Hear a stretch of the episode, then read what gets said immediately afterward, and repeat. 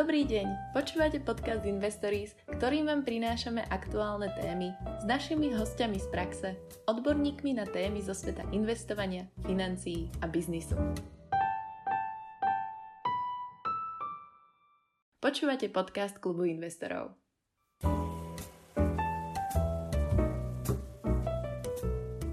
Udržateľný a dlhodobý rast tieto slova by chcel počuť každý investor, ktorého investičný horizont sa pohybuje v rozmedzi 5 až 10 rokov.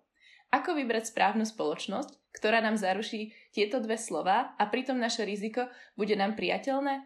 Ako analyzovať spoločnosti na trhu a vedieť si pritom zachovať širšiu predstavu a chápať súvislosti? Aj na tieto otázky sa dnes pokusí odpovedať náš host, pán Jindřich Pokora, ktorý 6 rokov pôsobil ako podnikový poradca pre veľké spoločnosti. Aktuálne spravuje portál Rozumný investor, na ktorom sa snaží svojim poslucháčom odovzdať skúsenosti a vedomosti, ako investovať jednoducho a inteligentne. Moje meno je Zuzana Repková a budem vás prevádzať touto epizódou podcastu Investories. Prajem príjemné počúvanie. V mene klubu investorov by som vás rada medzi nami privítala, pán Pokora. Díky za milé přivítání. Dobrý den. A mohli by ste sa prosím bližšie predstaviť našim posluchačom, možno ešte, čo som o vás nepovedala? Jasně, jasně.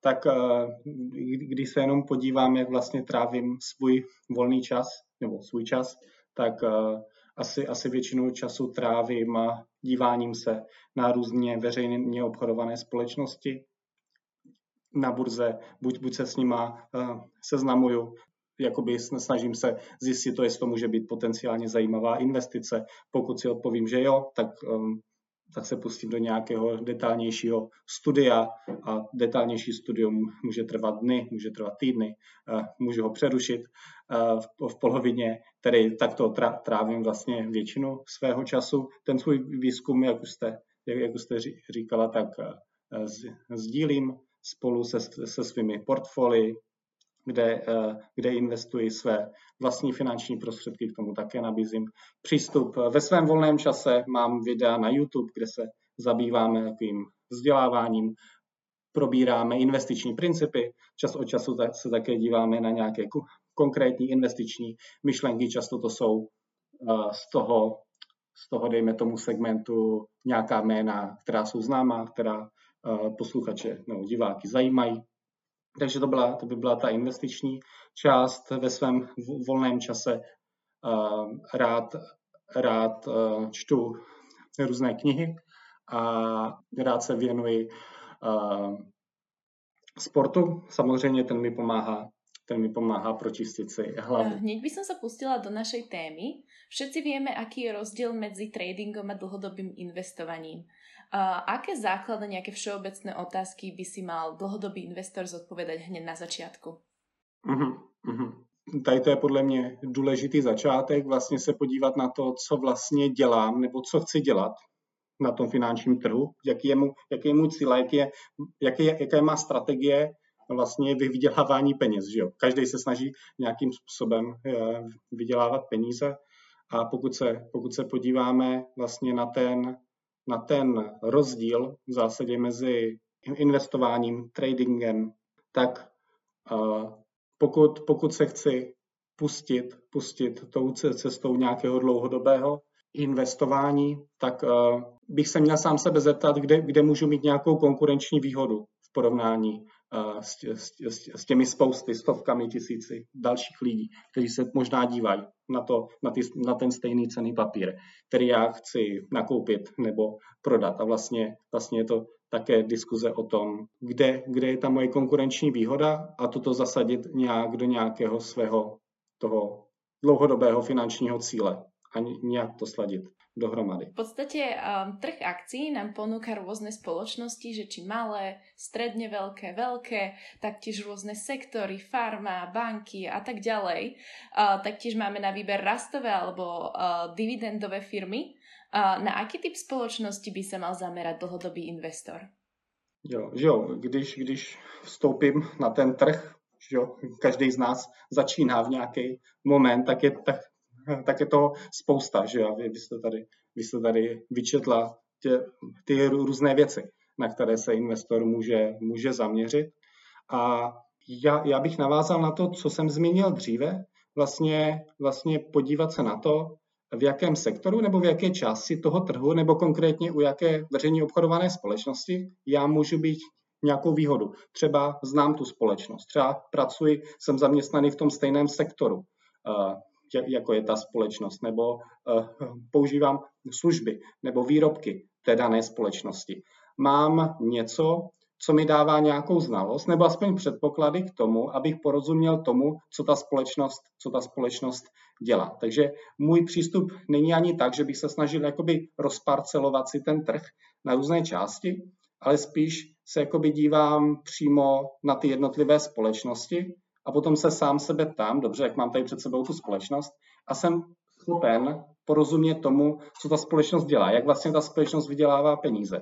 A pro mě osobně ve většině případů, uh, nebo ve velké části minimálně případů, nejsem schopen té společnosti porozumět tak, aby pro mě bylo smysluplné se tou společností nějak dále zabývat. Takže je to takový proces, že třeba ze stovek společností potom, potom skončím s pár, kde si říkám, dobře, vypadá to zajímavě a jsem schopen uh, to porozumět. A to, to porozumění už každý z nás může mít trochu někde jinde, podle našich zájmů, znalostí, zkušeností a tak dále. V podstate pri dlhodobom investovaní sa najčastejšie používa fundamentálna analýza, teda analýza vnútornej hodnoty spoločnosti. Vedeli by ste nám povedať, v čom spočíva a čo do nej zaraďujeme? Tak uh, fundamentální analýza je pro mě vlastně uh, ta snaha porozumět, co ten biznis dělá. Takže, takže můžeme si dát konkrétní příklad. Na burze v Praze se například obchoduje velmi známá, známá dividendová společnost ČES. ČES. Tak dobře přemýšlím o tom, že investuji uh, peníze tímto směrem. Tak z, mé, z mého pohledu fundamentální analýza se pak pravděpodobně bude týkat toho, abych zjistil, jak jsem řekl, jak ten čas vydělává peníze, jak, se, jak dochází k určení těch jeho prodejních cen, jak, jak funguje vlastně ten trh, na kterém, na kterém působí, za jaké náklady je schopen tu elektřinu vyrábět, abych měl nejen představu o tom, co se stalo v minulosti, ale i jak to může být v budoucnosti. Tady je už otázka, jestli jsem ochoten nebo schopen tomu, tomu porozumět.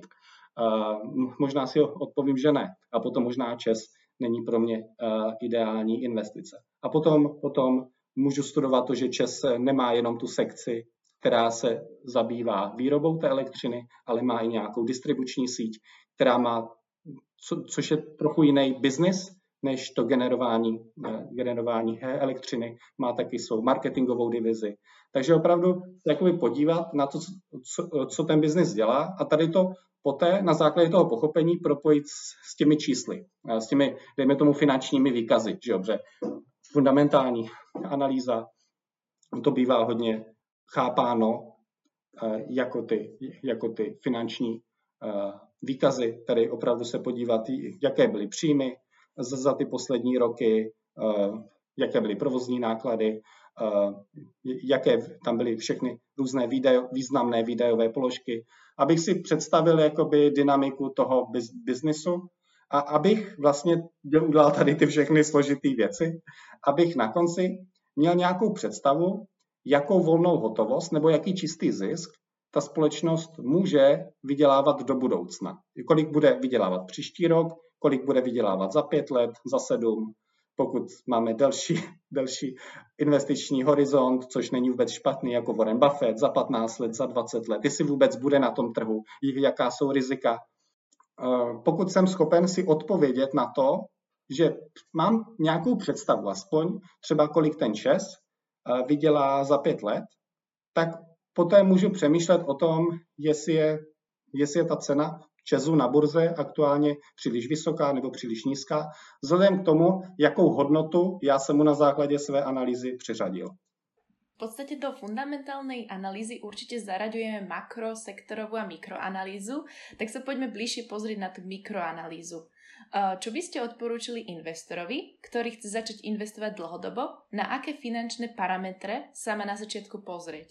Čo býva zväčša dobrým signálom? V akej ekonomickej situácii sa nachádzame v zmysle hľadania tých najefektívnejších finančných a možno aj nefinančných ukazovateľov? Na čo by si mal investor dávať pozor? Jasně, jasně. Ony on, on ty relevantní ukazatele vždy záleží na tom, podle toho, na jaký biznis se dívám. Že jo? Když jsem zmínil ten příklad toho, té skupiny ČES, tak pravděpodobně to, za kolik budou schopni v následujících letech prodávat tu vygenerovanou elektřinu, je velmi stěžení parametr výkonnosti toho biznesu.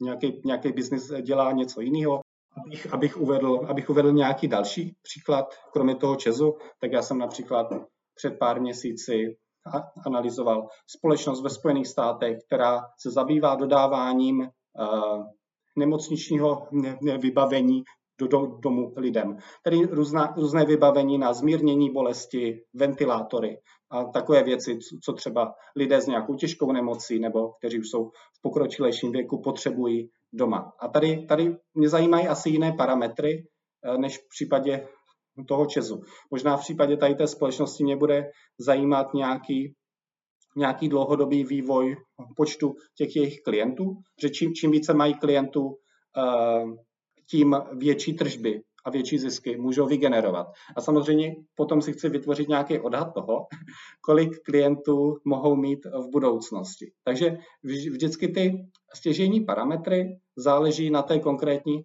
společnosti. A vlastně pokud té společnosti porozumím, tak by měly vyplynout ty stěžení ukazatele, na které bych se měl dívat. A potom jakoby druhá část, kdy mám jakoby ty finanční výkazy. A v zásadě, že jo, já bych měl věnovat větší pozornost těm výkazům, těm položkám, které mají nějakou větší hodnotu. Pokud je tam nějaká položka, která je už 10 roků eh, v podstatě zanedbatelná svou velikostí, tak je to něco, co můžu prakticky přeskočit. Takže také podle toho, co vypadá významně v těch výkazech, tak na to se má opravdu obvykle smysl zaměřit.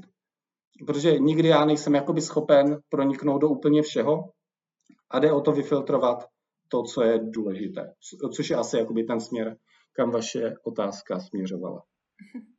Väčšina známych investorov, ako napríklad Warren Buffett alebo Graham, zveladili svoje bohatstvo vďaka mikroanalýze akcií. Avšak myslíme si, že aj v dnešnej dobe by títo investori boli takisto úspešní ako vo svojich časoch. Naražam na to, že v dnešnej dobe sa aj vďaka trendom ako napríklad ESG odchyluje vnútorná hodnota akcií od trhovej ceny akcií? Mm-hmm.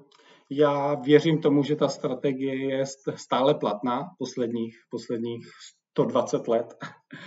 stále platná. Buffett samotný má samozřejmě tu nevýhodu, že spravuje velký objem kapitálu.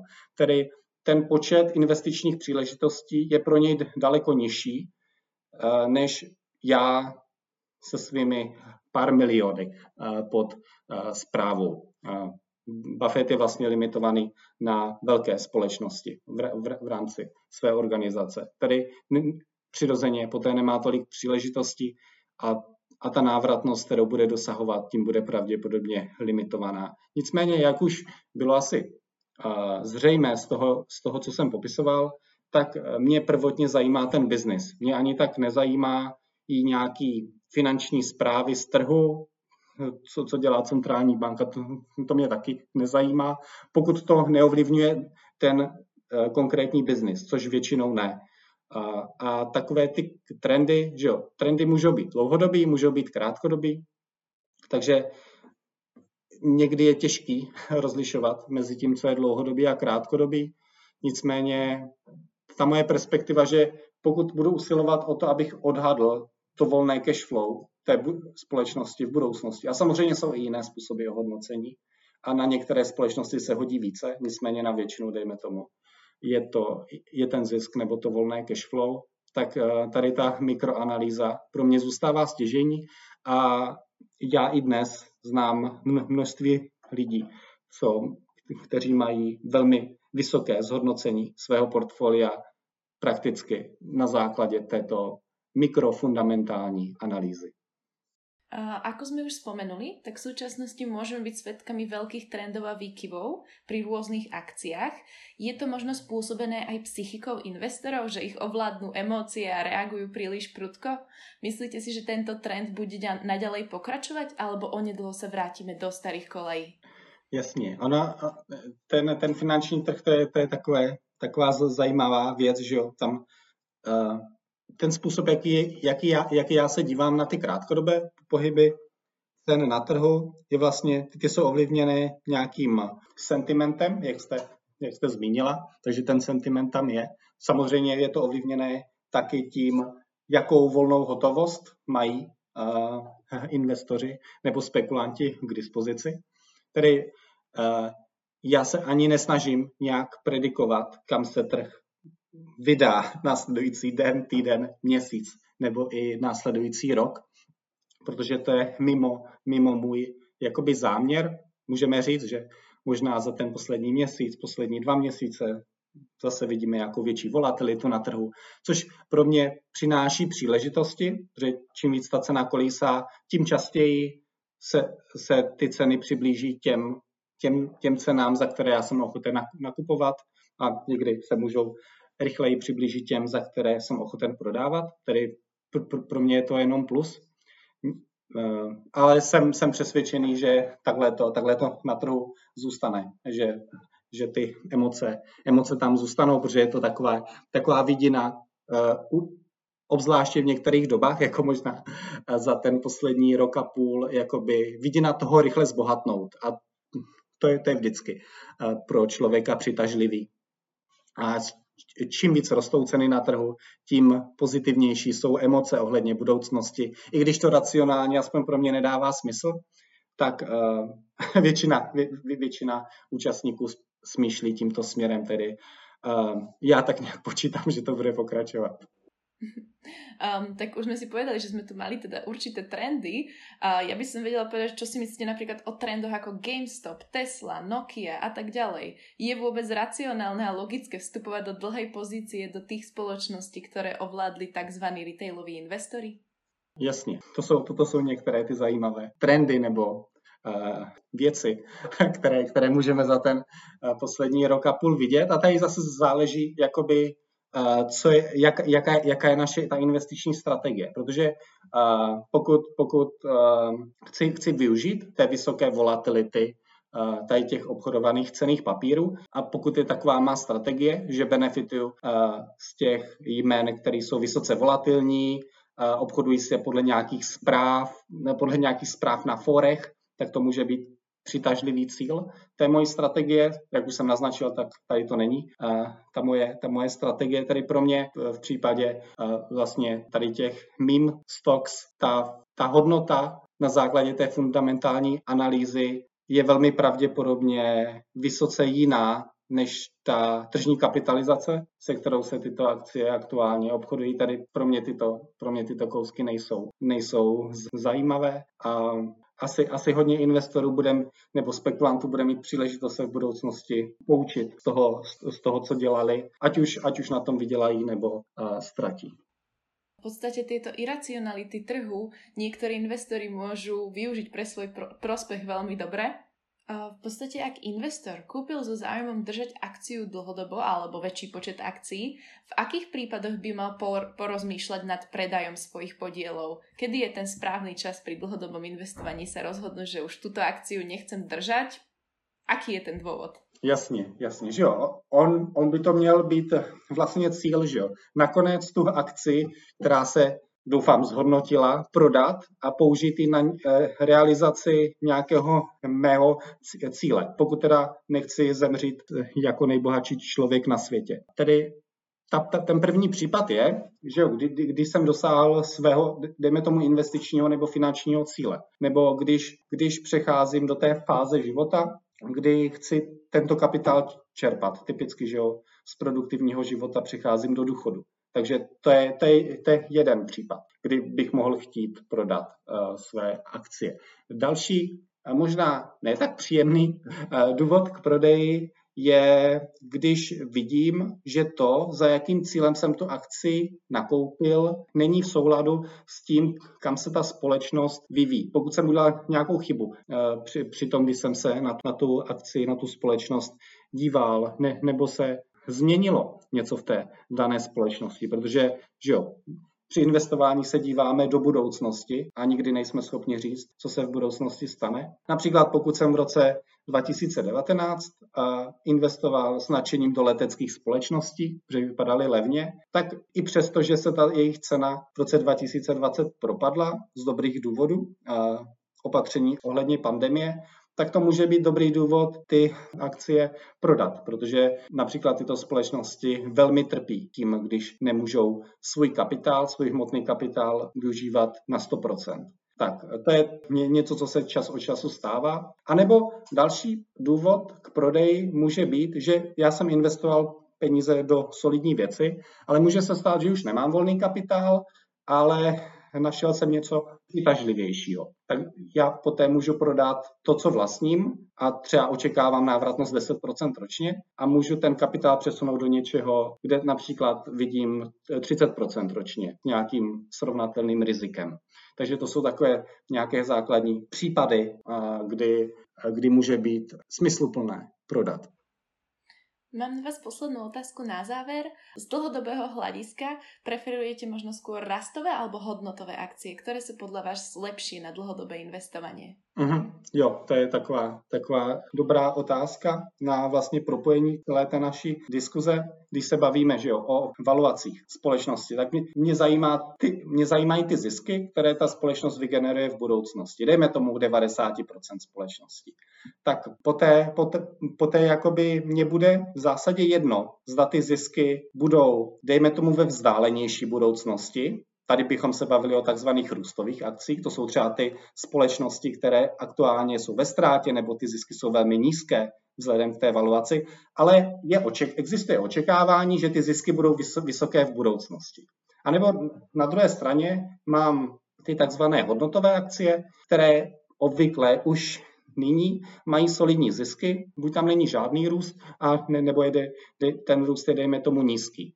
Tedy v těch hodnotových, takzvaně hodnotových akcích nemusím možná vkládat takovou důvěru v to, co se stane v budoucnosti, protože, eh, protože se to odehrává již dnes. Takže ta preference pro někoho může být z hlediska psychologie, jestli jsem ochotný jakoby věřit nějakému business příběhu, který se odehraje v budoucnosti, a nebo uh, chci dávat důraz na to, co se děje již dnes, protože možná mám velký strach z toho, co se může dít v budoucnosti a že to může být například jinak. Já osobně, pro mě ten růst je součást hodnoty. Tedy já mám v portfoliích i takzvaně růstové, i takzvaně hodnotové akcie a vždy mě v zásadě zajímá ta suma diskontovaného cashflow do budoucnosti. A pokud se to pokud ty zisky přijdou až za pět let, tak já jsem ochotný čekat, pokud je ta pravděpodobnost vysoká, že přijdou. Zase vzhledem k té ceně, kterou platím. Ďakujeme pekne za všetky vaše odpovede. Týmto by som dnešnú epizódu ukončila. V mene klubu investorov vám ďakujem, pán Pokora, že ste prijali pozvanie do nášho podcastu Investories. Dúfame, že vám tento rozhovor spríjemnil deň a tešíme sa na prípadne ďalšiu epizódu s vami v budúcnosti. Díky moc za pozvání a všechno dobré i vám a divákům, posluchačům. Ďakujeme za počúvanie nášho podcastu. Veríme, že sa vám dnešná epizóda páčila a zostaňte s nami v spojení na našich sociálnych sieťach Facebook, Instagram, LinkedIn a YouTube, kde vás informujeme o našich ďalších epizódach a ostatných formách vzdelávania klubu investorov. Prajeme pekný deň.